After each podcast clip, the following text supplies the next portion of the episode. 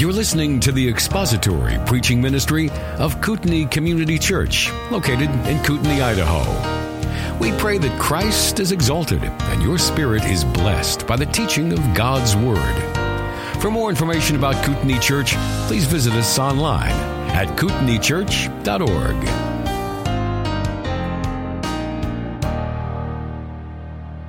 If you remember last time, and just very briefly, we looked at the master builder's plan. And that plan took place in the midst of opposition, intense opposition. And we, as we know, that led eventually to the crucifixion of Jesus Christ. But in the sovereignty of God, that was in the plan of God for that to happen. They came to him and they tried to test him, we saw. That's at the very top of page two on your notes. He pronounced them and their testing as evil, and that they were an adulterous generation. He later warned the apostles to beware of their teaching, the leaven of the Pharisees, and he used that imagery to, to indicate that the false teaching would permeate the church and permeate their minds and everything about them. So he said, stay away from their false teaching. And then later we saw he led his apostles up to his disciples up to the north area to get them alone, to begin to teach them about his impending death. And he asked them and solicited from them the response, who do men say that I am? Their response, of course, was all over the map. Men, some say this, some say that, all wrong answers. And then he said, but who do you say that I am? And then Peter gave that great confession, that foundational confession, you are the Christ, the Son of the living God. He is the fulfillment of Old Testament messianic prophecies and hope. And there was a very high messianic expectation at that time among the Jewish people. They anticipated the fulfillment of those promises. They took God at his word. They knew he promised a Messiah from the line of David and that he was going to come and he was going to set up his kingdom on the earth. They anticipated that. And, but he also added the Son of the living God. So what we have here are two elements of who Jesus Christ is. He is God in fact, and he's man in fact. He is the promised Messiah, the, the rightful king of the Davidic throne. But he's also God in human flesh. And that great confession, that statement from Peter, Jesus said, upon this rock I will build my church. And we also noted that it wasn't Peter that he was going to build the church on, and it wasn't even this confession per se. It was himself. And I just wanted to remind us all that when we put our trust in Christ, it is in Christ the person. We don't put our faith in a creed. We don't put our faith in a statement. We don't put our faith in a um, some sort of a doctrinal statement or even a confession. It's kind of popular nowadays for people to say, well, we're confessional. We have a confession. And that's fine as long as the confession is biblical. We tell people, put your faith in Christ the person. Remember, John in the prologue to his gospel said, to as many as received him, to them he gave power to become sons of God. So just a reminder, even though we stress this statement and how important it is and how foundational it is, the foundation is the person of Jesus Christ. And then we saw the architect of the church. It is God the Father. Peter didn't come up with that by himself. God gave him that, of course, through the ministry of the Spirit. And the builder of the church is Jesus Christ. He's not only the foundation stone of the church, he himself is the builder. He said, I will build my church. He's the builder and he's the owner.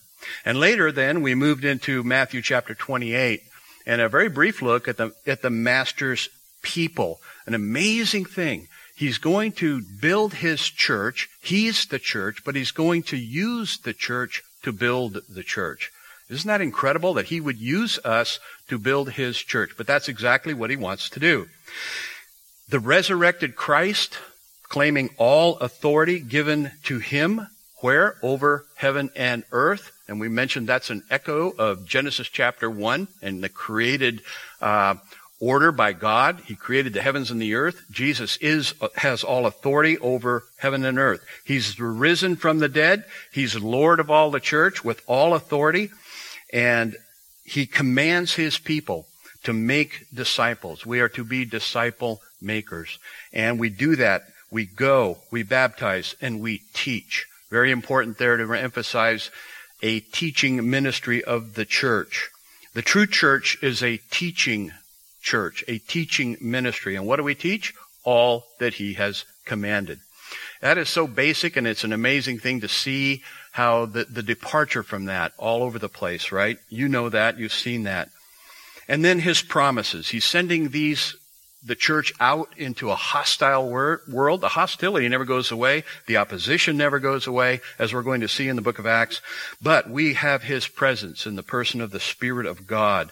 And because we have the Spirit, and we're going to see this in Acts chapter one, we also have his power. And that power also is power to do what he asks us to do, to be witnesses, to bear testimony, and to bear whatever else we are going to bear, but also perseverance. We will persevere. It's a promise of eternal life through faith in Christ. So I thought I'd just pause briefly to see if there were any questions last time. We we moved pretty quick, and we still are. We're going to take a flying trip through the book of Acts here in just a minute. But uh, did you have any questions about what we, we talked about last time? Okay, let's open our Bibles to the book of Acts, and we're going to see Jesus doing exactly what he said he would do. When he said, I will build my church, that is an absolute promise that he is going to keep.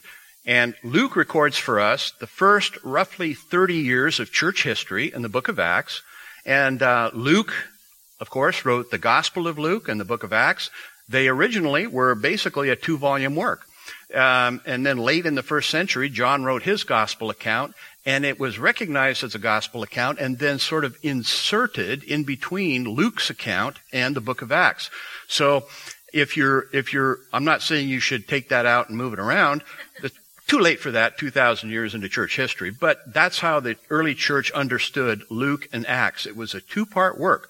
Luke wrote more of the New Testament than any other writer. May surprise you, more than Paul or anybody else. Luke Acts is a two-part work, and it, it really is valuable to study it together. But let's look at Acts chapter one, and we're going to be going through page four and five of your notes. What we're going to see, I'm sorry, three and four. What we're going to see, first of all, is the work of the Spirit to empower the church to do what Christ has called it to do. Luke uh, wrote Acts, and uh, we're going to recognize that he references his uh, gospel account in the very first verse. He says, in the first book, O Theophilus, and if you look at Luke, he wrote to the very same person, Theophilus, his friend, I have dealt with all that Jesus began to do and teach until the day when he was taken up after he had given commands through the Holy Spirit to the apostles whom he had chosen. He presented himself alive to them after his suffering by many proofs, appearing to them during forty days and speaking about the kingdom of God. And while staying with them, he ordered them not to depart from Jerusalem, but to wait for the promise of the Father, which he said, you heard from me. For John baptized with water, but you will be baptized with the Holy Spirit not many days from now. So when they had come together, they asked him, Lord, will you at this time restore the kingdom to Israel? Again, very high level of messianic kingdom expectation. They expected the kingdom to, to come right then and there and come on earth. They didn't try to spiritualize it or change the meaning of it. They understood the promise from the Old Testament. It's going to be an earthly kingdom, and it's going to be led by King Jesus, the Messiah. And uh, he doesn't correct them as far as anticipating an earthly kingdom. He just simply says, you're wrong about the timing.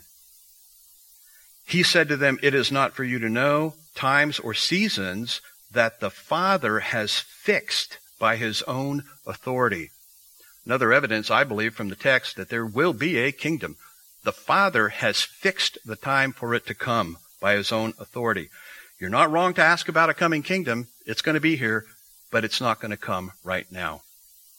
And then he says, but you will receive power when the Holy Spirit has come upon you, and you will be my witnesses in Jerusalem and in all Judea and Samaria and to the end of the earth.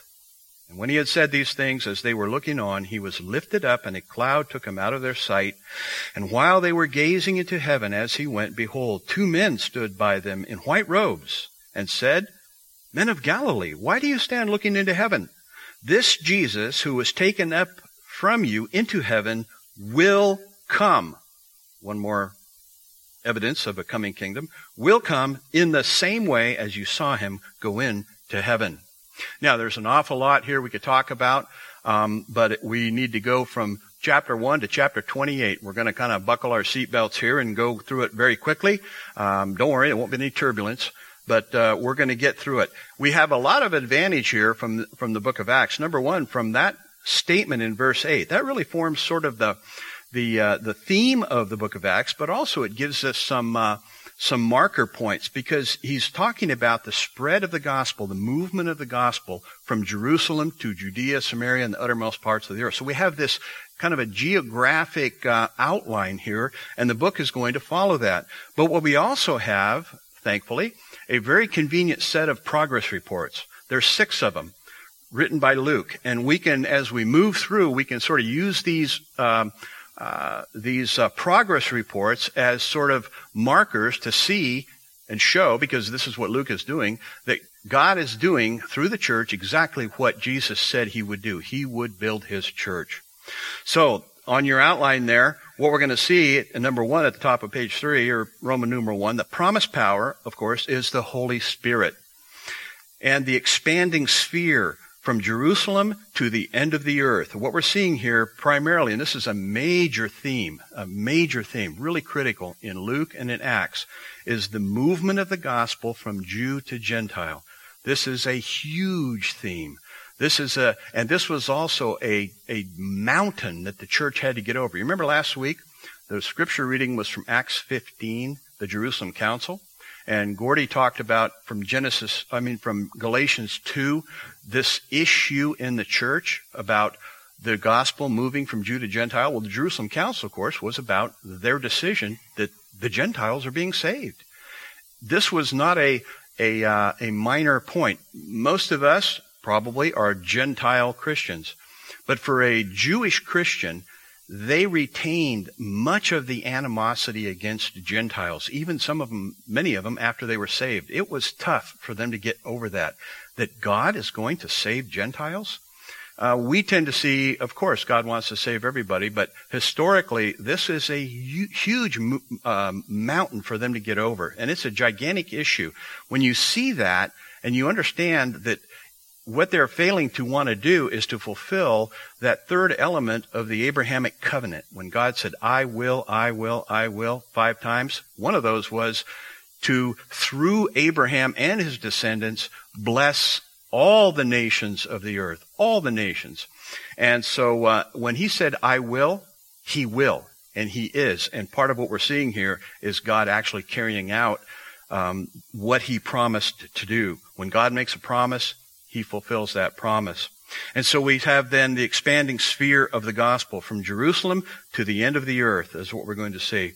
Well, we want to look at Peter's Pentecost proclamation. As you know, Acts chapter two, we're going to start moving fairly quickly here. The Spirit comes down and empowers the church to do exactly what Jesus said it would do.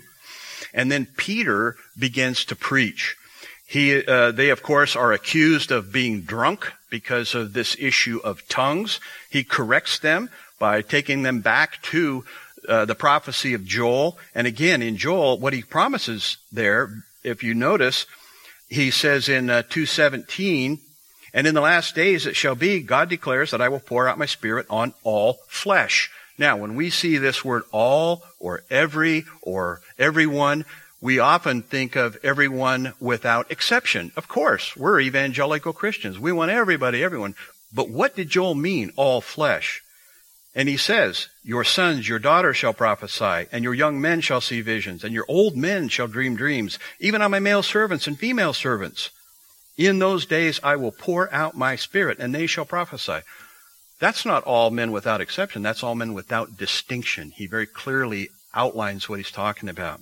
And then, down in verse twenty-one, it shall come to pass that everyone, not just Jews, but everyone who calls upon the name of the Lord shall be saved. And then he addresses the nation in verse twenty-two.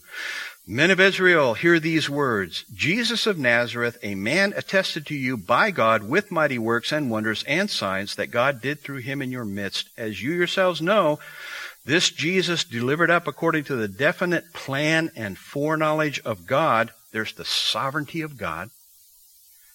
you crucified and killed by the hands of lawless men. There's the responsibility of man. And those two are right together in Scripture. Now, we could talk a lot about that, and but we'd probably be here after lunch. That's not our purpose. But for the purpose of our class and what we're doing here today, we need to just see those two are together in Scripture. They're not in conflict, but they are together, and they need to be understood in that context. The sovereignty of God and the responsibility of man. And then he goes and he connects this up to the prophecy concerning David, the kingship of David. What we need to see, first of all, from this, Peter's proclamation, and that's A, he preached about their sin. He preached about their sin. Any proclamation, any preaching, anything we we evangelize, we evangelize people, the issue of sin has to come up. One of the things that the uh, the church growth movement did, it, it it marginalized that. In fact, many books by the authoritarian uh, church growth experts said, "Well, you don't want to talk about sin. Can't do that because people won't come. You they'll, you'll discourage them. You'll make them feel bad. You don't want to do that." Peter did, and as we know, all of the apostles did. John the Baptist did. Jesus did. These men were preachers of the word, and the first thing they, they talk about is sin. If we don't talk about sin, then we can't talk about salvation. We don't talk about the wrath of God. The grace of God makes no sense, right? But Peter did to all of these people in the power of the Spirit of God. And he showed that, B, Jesus is the prophesied Son of God. He's risen from the dead, and he's coming back, and he will judge his enemies. And what was what was the required um response? They asked that as we as they move, he moves into uh, verse thirty-six of chapter two. Let all the house of Israel therefore know for certain that God has made him both Lord and Christ, this Jesus, and there it is again, whom you crucified. Now when they heard this, they were cut to the heart. It didn't chase them away, apparently, even though he just indicts them in their sin. The Spirit of God is at work, and they're cut to the heart. And said to Peter and the rest of the apostles, brothers, what shall we do? And Peter said to them, repent and be baptized, every one of you, in the name of Jesus Christ, for the forgiveness of your sins, and you will receive the gift of the Holy Spirit. For the promise is for you and for your children, descendants of Jewish people, and there's another group here, and for all who are far off, that is the Gentiles. Everyone, defined in Scripture as everyone without distinction, Jew and Gentile. Oh, but by the way, sovereignty of God, whom the Lord, our God, calls to himself. There it is right there. And with many other words, he bore witness and continued to exhort them, saying, save yourselves from this crooked generation. So those who received his word were baptized, and there were added that day about three thousand souls. What an amazing day that was. They received his word, and they were baptized. Baptism is the first evidence of obedience, the first evidence, the first audio-visual thing you can see in somebody's life that they truly are saved. Obedient, uh, baptism is commanded to the church to, to baptize believers, and believers are commanded to be baptized. And there it is. But notice a little detail here. Repent and be baptized. But verse forty-one says, those who received his word were baptized. There is a connection between repentance and receiving the word. In fact, the old, good old-fashioned uh, word conversion, and I just put it there, conversion, um, sort of a good working definition, is repentance and faith, or we might say repentant faith. Those two are together in Scripture. They're welded together. They're two identifiable um, entities. You can talk about either one of them, but you can't separate them. If you separate them, then you can misdefine them both. They are always together, and they together make up what we would call conversion. Apostle Paul commended the Thessalonian Christians in his first letter, and he said, you turned to God from idols to serve the living and true God. That is a good definition from Scripture of conversion, repentance and faith, or repentant faith, if you like. So, Peter's Pentecost proclamation talked about sin. Jesus is the Son of God, and he's risen from the dead. He preached the resurrected Christ. He's coming back to judge his enemies, and so repent and be baptized, which two, three thousand souls did that. Now, I want to make sure that we understand something. And, and forty-two through forty-seven is, is very important. It kind of gets more down into the details of what this group of people did. They devoted themselves to the apostles' teaching. There again, in obedience to the Great Commission, teaching them to obey. They, and they had the apostles right there to teach them. That would have been great. And the fellowship, and I think the best way to understand that is the fellowship, which is made up of the breaking of bread and prayers. Fellowship is really defined by two major things, the fellowship of communion and the fellowship of prayer. And that's what they did. They were devoted to that. But look down at verse forty-seven. Praising God and having favor with all the people, and the Lord added to their number day by day those who were signing up to join the church. Day by day, those who raised their hand and said, yeah, I want to join. Make me a member. Day by day, those who were being saved. Now, is it so difficult to define the church as those whom the Lord adds to the church and those who are saved? Um, how do you miss that? Well, there's only one way to miss it, and that's not pay attention to the Word of God. And but as we know, that's that's so common out there. You can go to a church, you can sign up for a church, you can, but it is the Lord who adds to their number those who are being saved. Saved. So basic and also so important in understanding what the church is.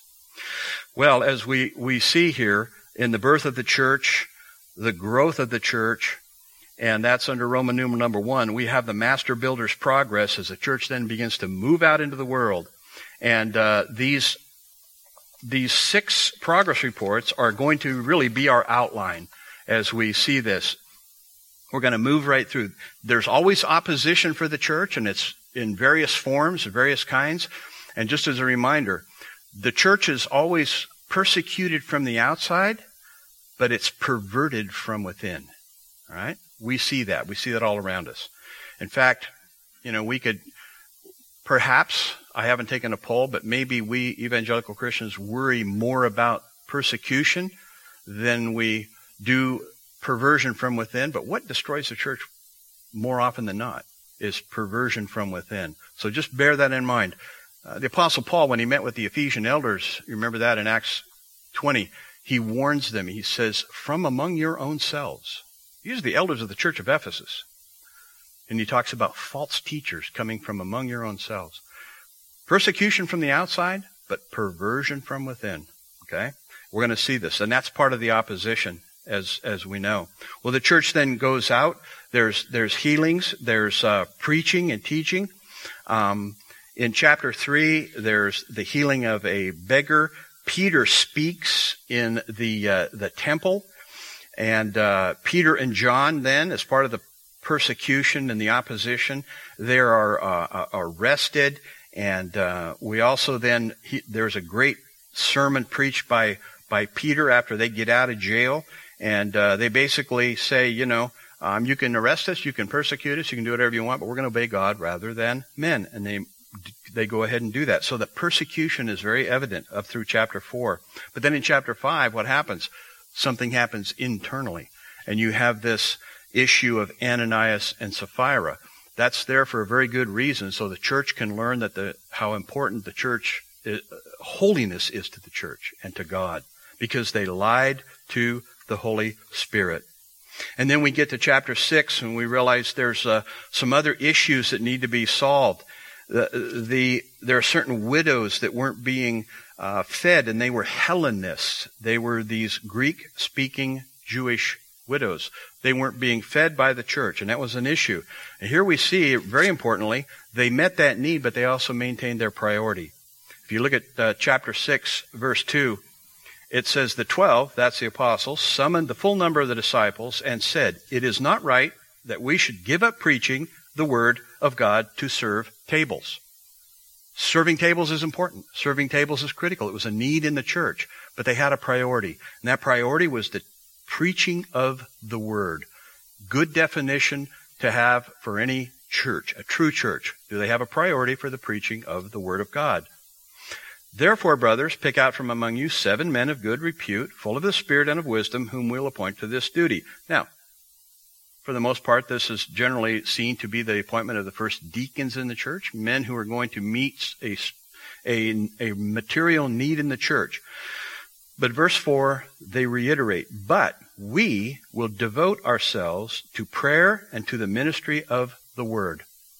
It's very common in the church growth movement in the last thirty, forty years for churches to abandon the Word of God or marginalize the preaching of the Word of God to do something else. And that something else is something very good. Well, we feed twenty-five thousand people a week out of our food bank. We do that. But does your pastor preach the Word of God? Well, he's involved in this other ministry. It's a very good ministry, important ministry. Well, then he's abandoned the Word of God and the pri- priority of the Word of God in the church. And the church is built upon the preaching and teaching of the Word of God.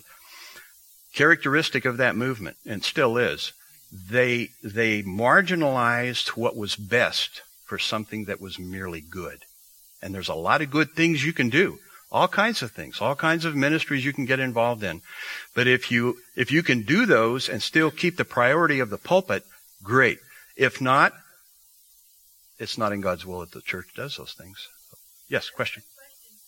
Were these men elders in the church? I think probably I would lean more toward calling them deacons, because it's it's at this point in the church, the the apostles are really carrying out the duties of the elders, the preaching, the teaching, and that type of thing. And so what you see here is a bit of a division of labor. These are godly men, but it's just in order for us to keep the priority of the of the preaching of the word and prayer, we need some other people to do that. And I think, I would say so, yeah. And I would think if we wanted to put a, a label on it, we would maybe call these more more like deacons in the church. So we have we have this coming up to, to the first progress report, meeting of this need. Did God bless the keeping of this priority? Well, we're told in verse seven, here's the first progress report. And the word of God continued to increase, and the number of the disciples multiplied greatly in Jerusalem, and a great many of the priests became obedient to the faith. God certainly did bless the keeping of that priority. Also, he provided a way for them to meet the needs within the church, the, this material need of feeding these, these widows. Well, the church continues to move out, Jerusalem, Judea, and Samaria. We see that in, in In verse eight of chapter six through nine thirty-one, we have still the persecution and the opposition, and we have Stephen being arrested. Stephen then eventually, as you know, preaches this tremendous sermon to the uh, to the hierarchy, and uh, he's talking about their own history. They love to hear their history. And he says in chapter seven, verse two, "Brothers and fathers, hear me. The God of glory appeared to our father Abraham, who was in Mesopotamia." Now he has their ear, and they're they're listening to everything he says, and he recounts their history through the Bible. They're loving this, these spiritual leaders. And he goes on and on, and it's a pretty long, extensive sermon, except he gets down to the end, verse fifty-one of chapter seven. Here's kind of the punchline. "You stiff-necked people, uncircumcised in heart and ears." Now, he's calling the Jewish leaders uncircumcised, okay? "You always resist the Holy Spirit. As your fathers did, so do you. Which of the prophets did your fathers not persecute? And they killed those who announced beforehand the coming of the righteous one, whom you have now betrayed and murdered." Whoa, just like Peter. He's just hammering them with their sin after he, you know, he got them all interested in this sermon about their past, which they took a lot of pride in. You're calling these Jewish leaders uncircumcised, and they are not keeping the law, and you murdered your own Messiah. So once again, sin is a prominent issue in the preaching of the of the New Testament here, and we know what happened to Stephen. He was taken out. He was stoned to death. And you might think, well, boy, there goes the uh, there goes the church. That's it. There goes the effort. That's not that boy. That's no way to to uh, to build a church and to move it forward. Talking to people like that. Look at chapter eight, verse one. Here we have Saul, who became Paul. "Saul approved of his execution. And there arose on that day a great persecution against the church in Jerusalem. And they were all scattered throughout the regions Where? Judea and Samaria, except the apostles. That's it. Church is gone. Church is scattered. There goes the effort. That'll never work. Wait a minute. Look at verse four. Now those who were scattered went about preaching the word. The church can be persecuted. The church can be killed. You can try to burn it out, elect it out, whatever you want to do. Jesus said, I will build my church. Here's a good example. Persecution. Now, w- was it easy for those folks? Of course not. It must have been horrible. Their lives were turned upside down. They were chased out. They were persecuted, but they did what Christ told them to do. And the church continued to grow. So in chapter eight, then, we have the continuation of the church moving out. Um, Philip is preaching. People are saved and baptized. Philip then has an encounter with the Ethiopian eunuch, and the church is moving from Jew to Gentile, as we can see, just as he said. And then in chapter nine, we have the conversion of Saul of Tarsus, this one who was approving of, of the death of Stephen. He is now saved by the sovereign work of God, and he then becomes a uh, a leading evangelist, specifically commissioned to go to the Gentiles. God's moving the church from Jew to Gentile. He's using Paul to do it. He comes back down to Jerusalem, and people are afraid of him because they, they know who he is, and yet Barnabas vouches for him, and so he's accepted.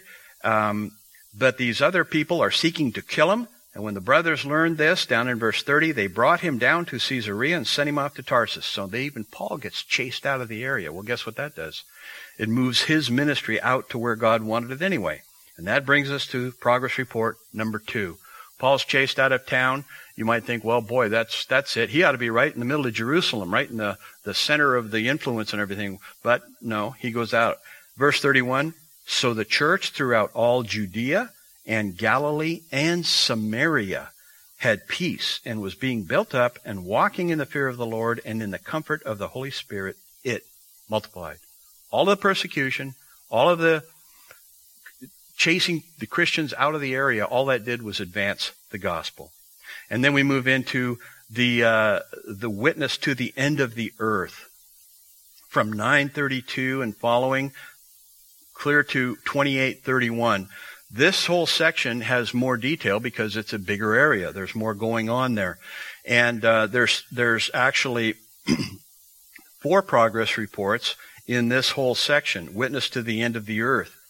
We know that uh, pe- miracles are still being done through the apostles because it, the apostolic message is being confirmed by these signs, the signs of the apostles, and the church moves out. We have the story in be- chapter ten of Peter and Cornelius. Cornelius was a Gentile convert to Judaism. He's what they would call a God-fearer. And we're going to come back and look at this in, I think, two weeks. But uh, this is the gospel moving into the Gentile world. Peter then has plays a big part in that.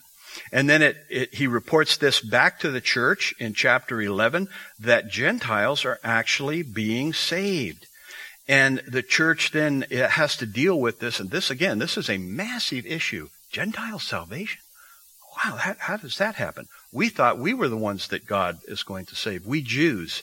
But back to the Abrahamic covenant, all the nations, all the nations.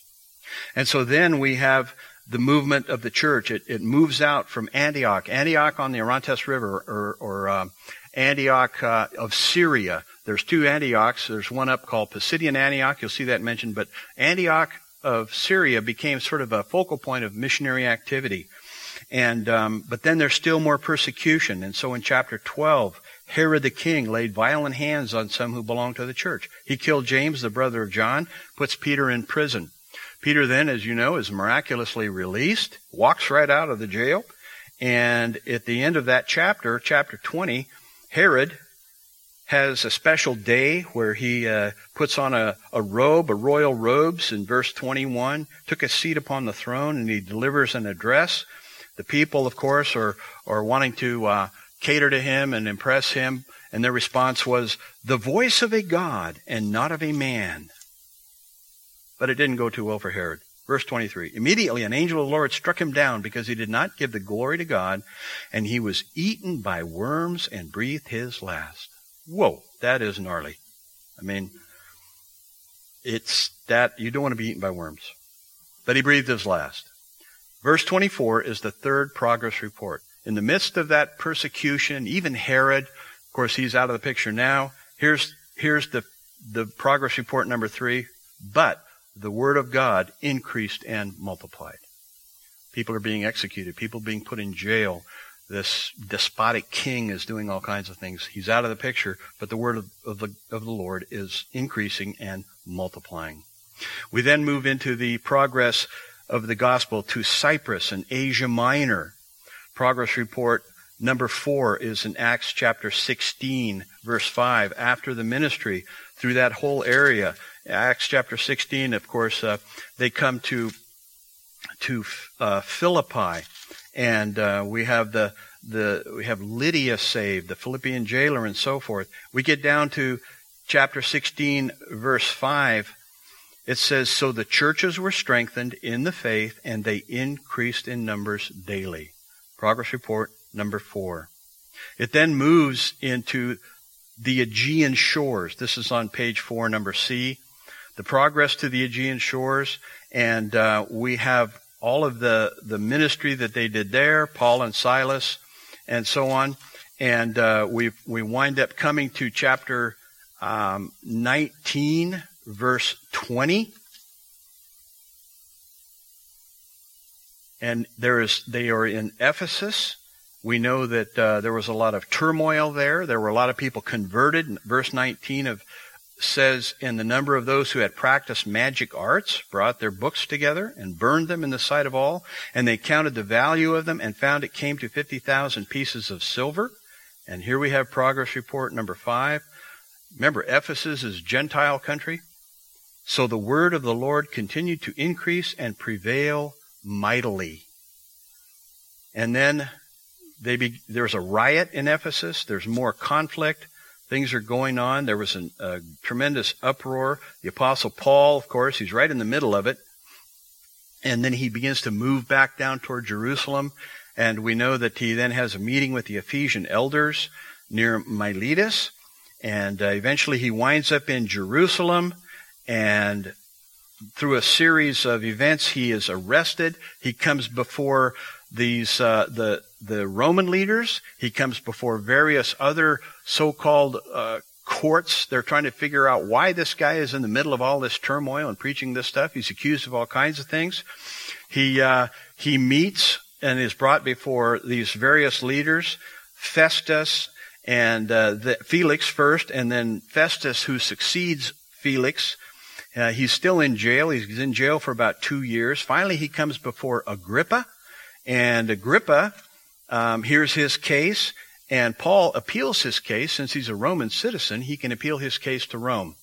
And uh, that's exactly what Paul wanted to do. He wanted to go to Rome. He wanted to go, actually he wanted to go to Spain by way of Rome eventually, but he wants to go to Rome. Rome would be considered the uttermost parts of the world and the uttermost parts of Gentile country.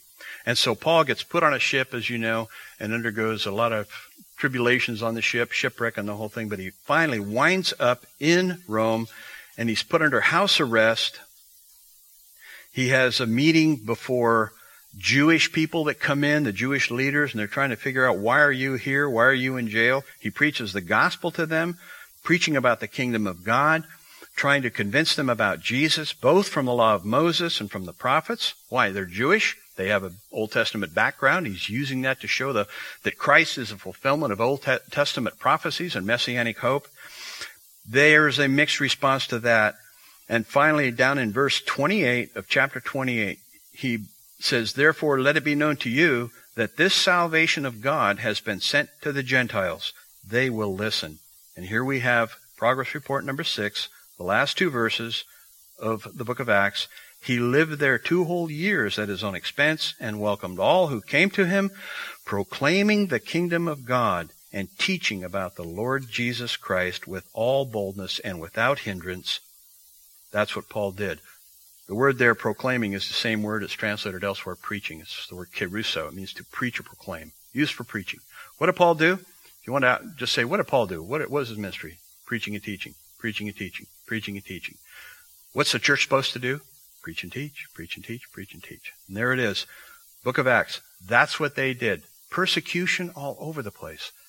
chased out, murdered, falsely accused, falsely imprisoned. Paul, Paul did nothing wrong to be put in prison. But no matter where they were, they still carried out the Great Commission, preach the gospel, baptize, teaching them to obey all that I have commanded. I just want to draw your attention to one thing on page four. Well, before that, one thing on page three that wasn't there. At the bottom, Roman numeral three. You have A, B, C. You should have a D. The Progress to Rome, chapter nineteen twenty-one through twenty-eight thirty-one. I left that off. We got to get Paul to Rome. Paul got to Rome. But on page four, I want to draw your attention to something here real quick. On the right-hand side, you have these progress reports. Just, just follow along. Number one, from six seven of Acts, and the word of God continued to increase. Remember, this is the progress of the church. What's it say? The word of God continued to increase, and the number of the disciples multiplied greatly in Jerusalem, and a great many of the priests came became obedient to the faith. Next one, Acts nine thirty-one. So the church throughout all Judea and Galilee and Samaria had peace and was being built up, walking in the fear of the Lord and in the comfort of the Holy Spirit. It multiplied. Number three, twelve twenty-four. But the word of God increased and multiplied.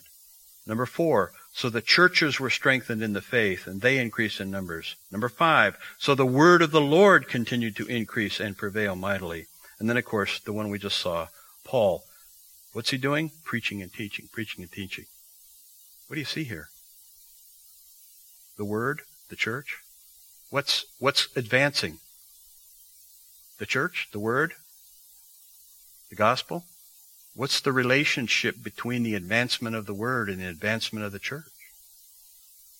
Anybody want to take a shot at that?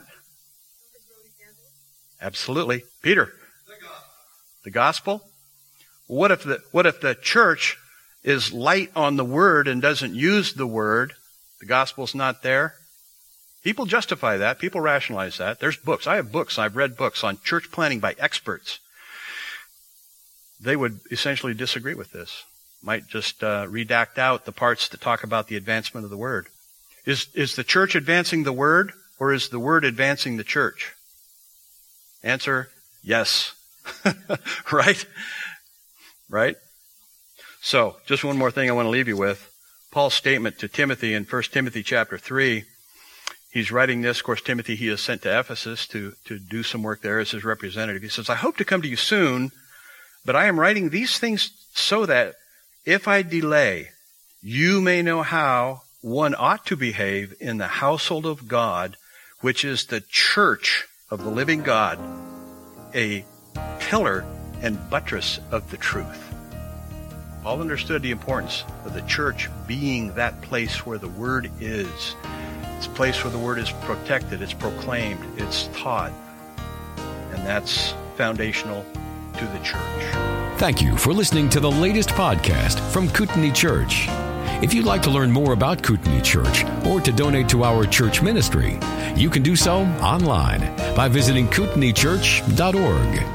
We hope you enjoyed this podcast and pray you'll join us again next time. Once again, thank you for listening.